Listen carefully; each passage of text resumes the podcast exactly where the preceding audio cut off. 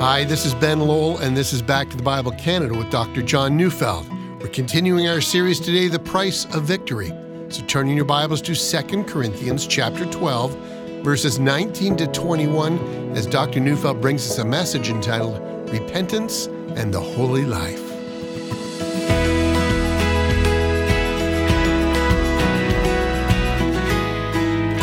There are some sections of Scripture that are often passed over quite quickly, but contain treasures that we often sadly miss. 2 Corinthians 12, 19 to 21 is just such a section. It's a short passage of Scripture, and it seems to come at the end of a longer set of instructions. And if we pass by this text, however, we're going to miss one of the key functions of pastoral leadership. You know, I'll explain, but let's read our text. Have you been thinking all along that we have been defending ourselves to you? It is in the sight of God that we have been speaking in Christ, and all for your upbuilding, beloved. For I fear that perhaps when I come, I may find you not as I wish, and that you may find me not as you wish, but perhaps there may be quarreling, jealousy, anger, hostility, slander, gossip, conceit, and disorder.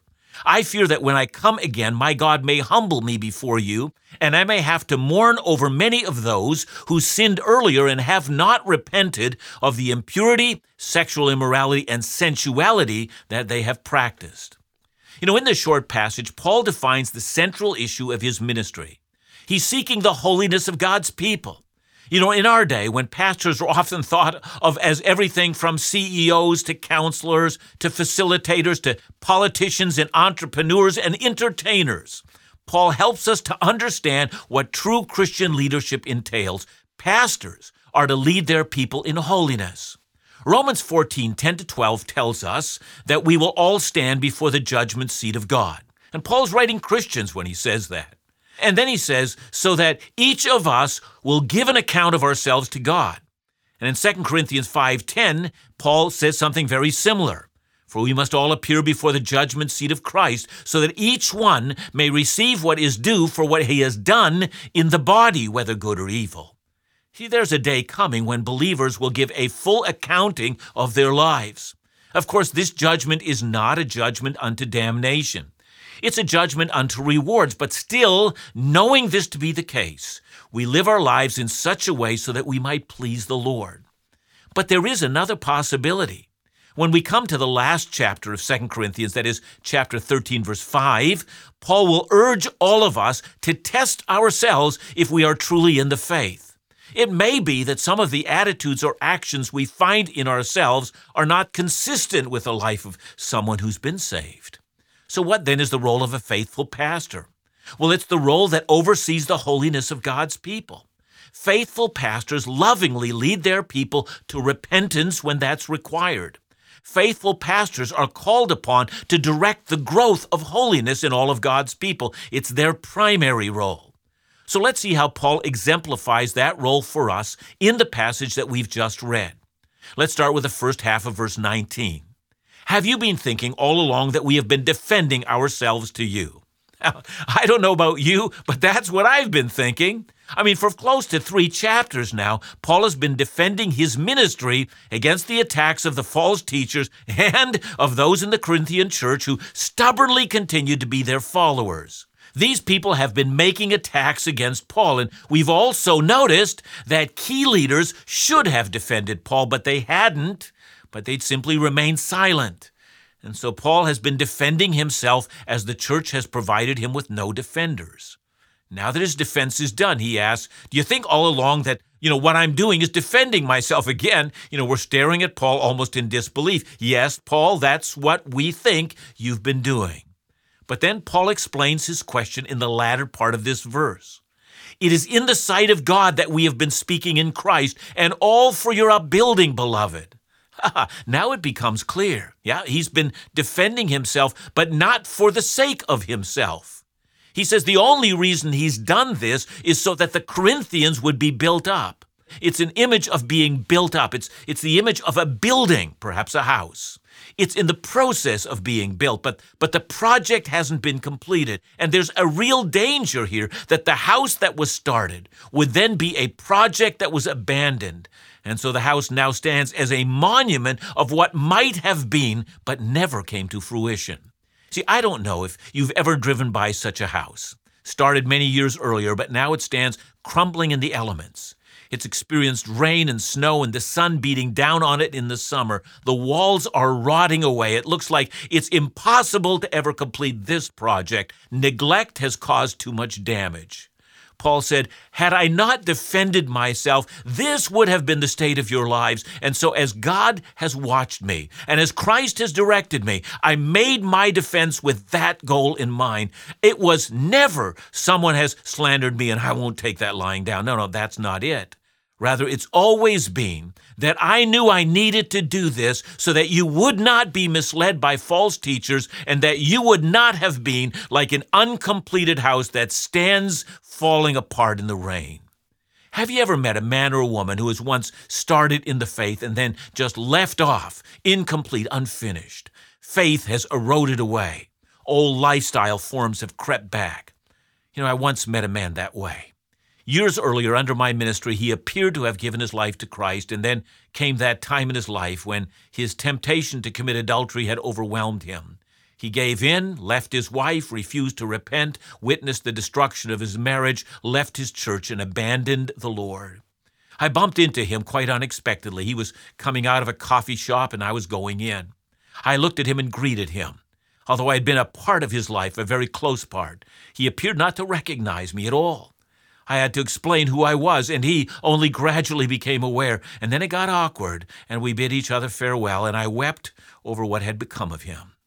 Paul says to the church in Corinth, The reason I fought like a tiger to defend myself was because I knew what would happen should the false teachers win. Do you think I was defending myself for my sake? And then, having said that, Paul stresses what was really at stake. There are two verses that tell us what he was fighting for. And as we examine them today, you're going to notice that Paul begins each verse with the words, I fear.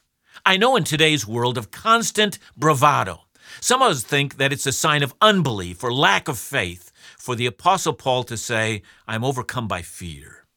But consider what he fears. It has indeed happened in numerous times in the past.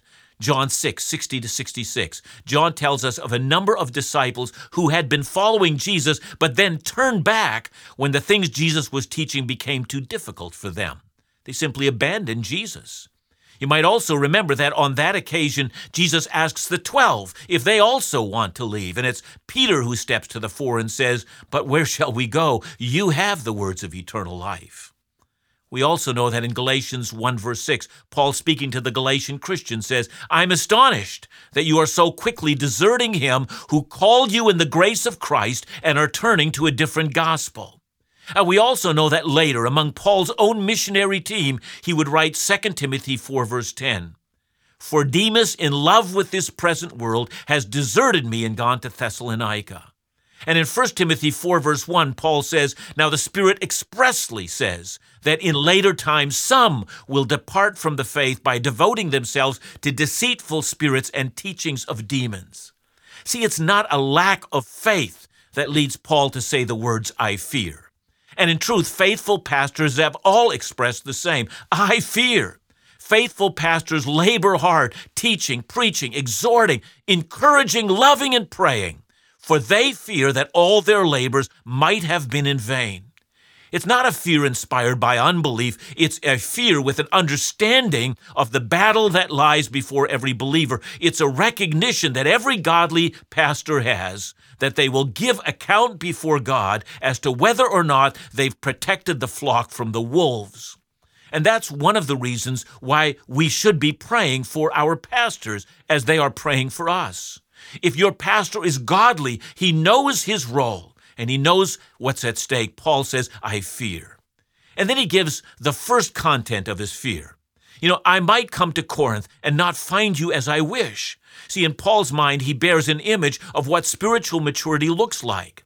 Writing to Galatians, he says that the fruit of the Spirit is love, joy, and peace, and patience, and kindness, and goodness, and faithfulness, and gentleness, and self control. Now, each of these marks of the Spirit grow gradually throughout the lifetime of a believer. Good pastors are aware of what spiritual maturity looks like. And they're also fully aware that they must fight hard against the opposite, what Paul calls the fruit of the flesh. And so Paul says, I fear I might not find this in you. That is when I arrive, and if you're not growing in holiness, it won't be a joyful reunion that I have wanted. Both you and I want so much that my third visit is not a painful one, as was my second one.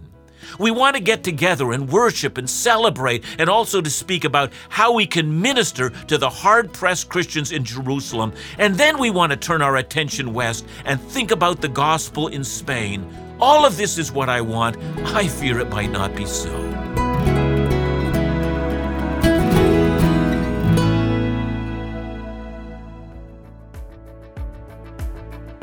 For anyone seeking to know God, or to understand the Bible and how it can be applied to your daily life, Back to the Bible Canada provides trustworthy Bible teaching resources addressing relevant questions of life and faith. If you believe in the importance of sharing the Word of God across our nation, perhaps you'd consider offering a financial gift to support Back to the Bible Canada this month. Or consider even becoming a member of our 1119 Fellowship, our monthly giving program. Your regular gift ensures that the daily Bible teaching program you're hearing right now is heard in your community and across the country. Your gift of any amount allows the Word of God to reach those searching for truth. To send a one time gift or to become an 1119 monthly partner, call us today at 1 800 663 2425 or visit backtothebible.ca.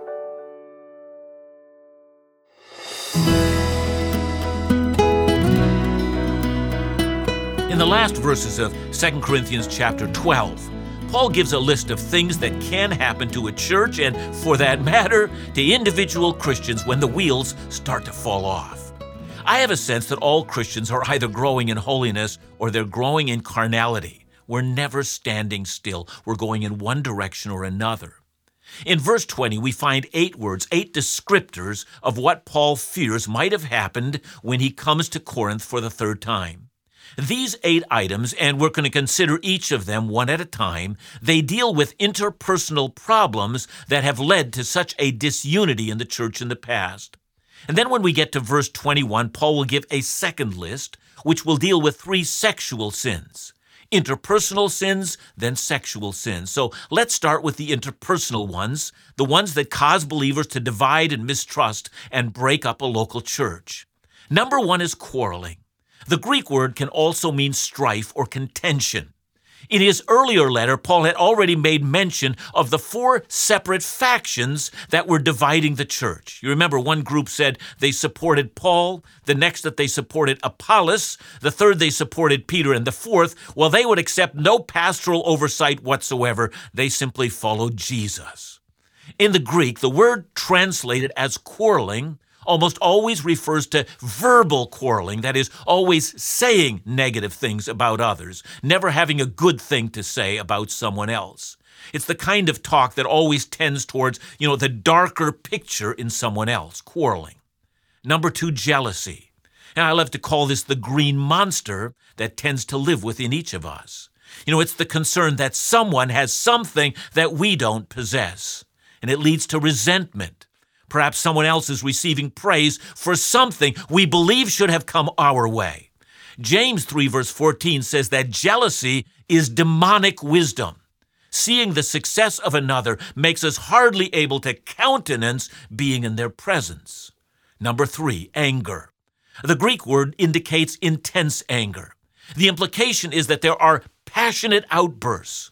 You could also translate this as fury.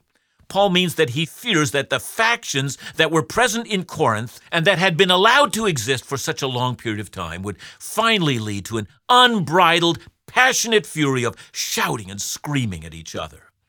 The Bible does not say that all anger is wrong. We're told, be angry, but do not sin. That is, there can be a righteous anger, especially when the glory of God is being denigrated. You know, it is an anger that wishes for things to be put right. But here's an anger that seeks the destruction of the other. It's related to temper. We know in marital situations that leads to abuse, physical assaults. That is, the person is no longer in control, the anger controls. In our day, we call that person someone who's got a short temper. If this happens in a church, we can only imagine that opportunities for reconciliation are erased that peaceful, Irenic spirit finds no place among us. Everyone seeks to outdo the other in making hostile statements. Number four is hostility. It naturally follows both jealousy and anger. Some translations translate this word as rivalry. Everyone's trying to outdo the other. No one's rejoicing in the accomplishments of the other. They're not praising the other for their progress. Number five and number six, I put those two words together. They're slander and gossip. These two are the chief of the sins of the tongue. Let me say a bit about slander, for as we know, Revelation 12, verse 10 calls Satan the accuser of the brethren. There can be no doubt that those who accuse others are often motivated by the prince of darkness himself. It was slander that was used to nail Jesus to the cross. It was slander that was used to have Paul arrested with the attempt to have him executed.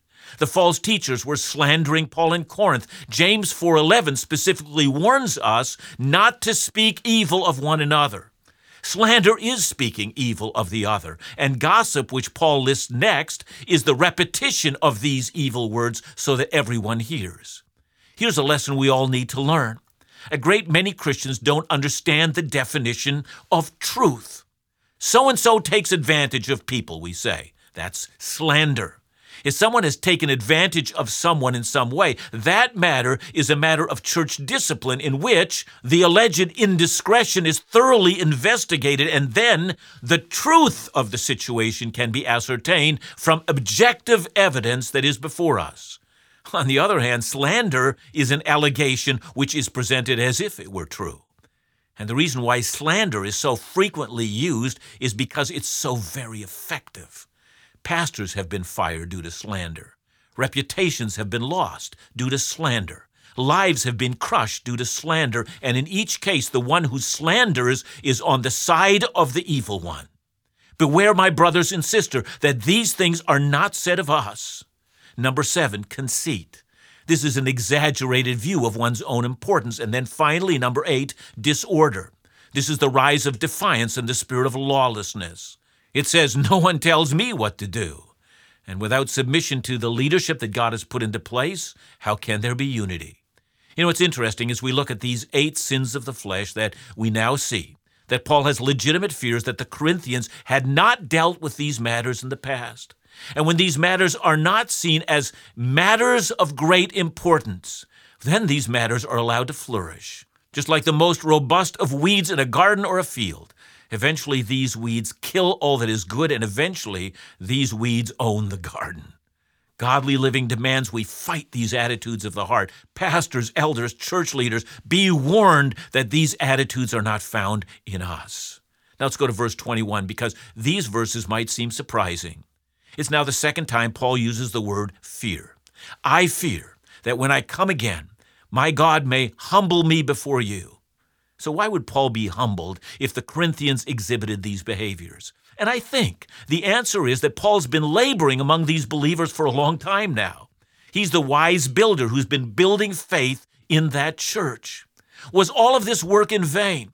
Because where these attitudes are allowed to exist and flourish, there can be no genuine faith. What if this is what Paul finds when he comes to Corinth for the third time? It would mean that he's been laboring in vain. See, unless the Lord builds the house, the people labor in vain. Could it be, asks Paul, that of all my work that I've expended, it was all in vain because the Lord was not in it? In our day, we tend to discount that kind of logic. What pastor can be responsible for the spiritual well being of his people? They are what they are. And of course, not all things are in the pastor's control, but pastors are called upon to exercise influence both before the people and before God in prayer on behalf of those who are entrusted to them. Now then, Paul speaks about a persistent problem that he fears was not yet resolved in Corinth. He's speaking about sensuality, and Corinth was a sensual city because of its wealth and because it was the center of an international trade route, because of the many temples dedicated to temple prostitutes, sensuality simply filled the city. And it had been true that a great many of the Corinthian Christians were sensual before their conversion, and it continued to be a temptation afterward. Paul mentions three sexually laden terms. First, impurity. It's a word that comes from the Old Testament sacrificial system. Certain animals were said to be impure. As well, if someone touched something that was impure, they became impure, and they were to be kept from worship. See, in the New Testament, the word impurity is almost always put together with sexual sin. Romans 1:24 speaks of God giving people over to the lust of their hearts, which it calls impurity. The person's body becomes defiled through sexual sin. And so impurity is sexual sin, but it really speaks of the defilement of the whole person. The second word Paul uses is sexual immorality. The Greek word there is porneia. It speaks of any kind of sexual act outside of heterosexual marriage. It includes prostitution, homosexuality, premarital sex. It speaks of adultery, bestiality, and a whole host of other sins after that. And then the third word Paul uses is the word translated as sensuality. The sensual person lacks the ability to restrain his or her bodily urges and exercises sexually licentious behavior. It speaks of an eagerness for sensual pleasure. Paul might even have in mind here some of the religious orgies that occurred in the temples we're reminded of what Paul wrote in 1 Corinthians 6 9 and following, where among other things, Paul says, Don't be deceived. Neither the sexually immoral, nor adulterers, nor men who practice homosexuality, among other things, will enter into the kingdom of heaven. And so Paul has been afraid. The faithful pastor always is. A faithful pastor knows that there are sins that cancel out faith. He said he's aware of a number of these sins earlier and he is also aware that some had not repented. And that's what faithful pastors do. They work hard so that sins are abandoned and righteousness is embraced. Clearly, if that's what God wants pastors to pursue, it's also what God wants each of us to pursue. John, I think this was a great message, and I think it helps us think through the idea or the confusion as to what the primary role of a pastor ought to be. Yeah, pastors are called upon to teach and preach the Word of God and to be so involved in people's lives that individuals know what Christ wants of them and can be involved in helping them to be all that Christ wants them to be. And that, of course, means that warnings against uh, sinful behavior, um, which Paul has here in this in this passage, should be a, part of that. Um, we need to be clear with individuals that that without holiness, no one will see God. So it's a helping, discipling process. Thanks again, John. And remember to join us again tomorrow as we continue our series, The Price of Victory, right here on Back to the Bible Canada. Bible teaching you can trust.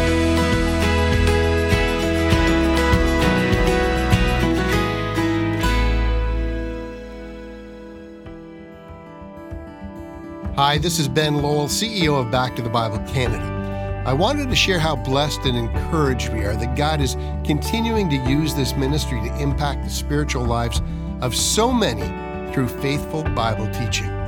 Recently, we received these words of encouragement from a listener. As I was listening, my heart was filled with much excitement, joy, peace, and encouragement. Thank you for teaching us the Word of God.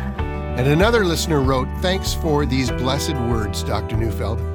As a Bible studying student, it's encouraging to hear this type of message. Thank you to both of these supporters and all who welcome our Bible teaching into your home. Make sure to check out all the ways Back to the Bible Canada can support you in your spiritual journey. For more information or to give support, call us at 1 800 663 2425 or visit backtothebible.ca.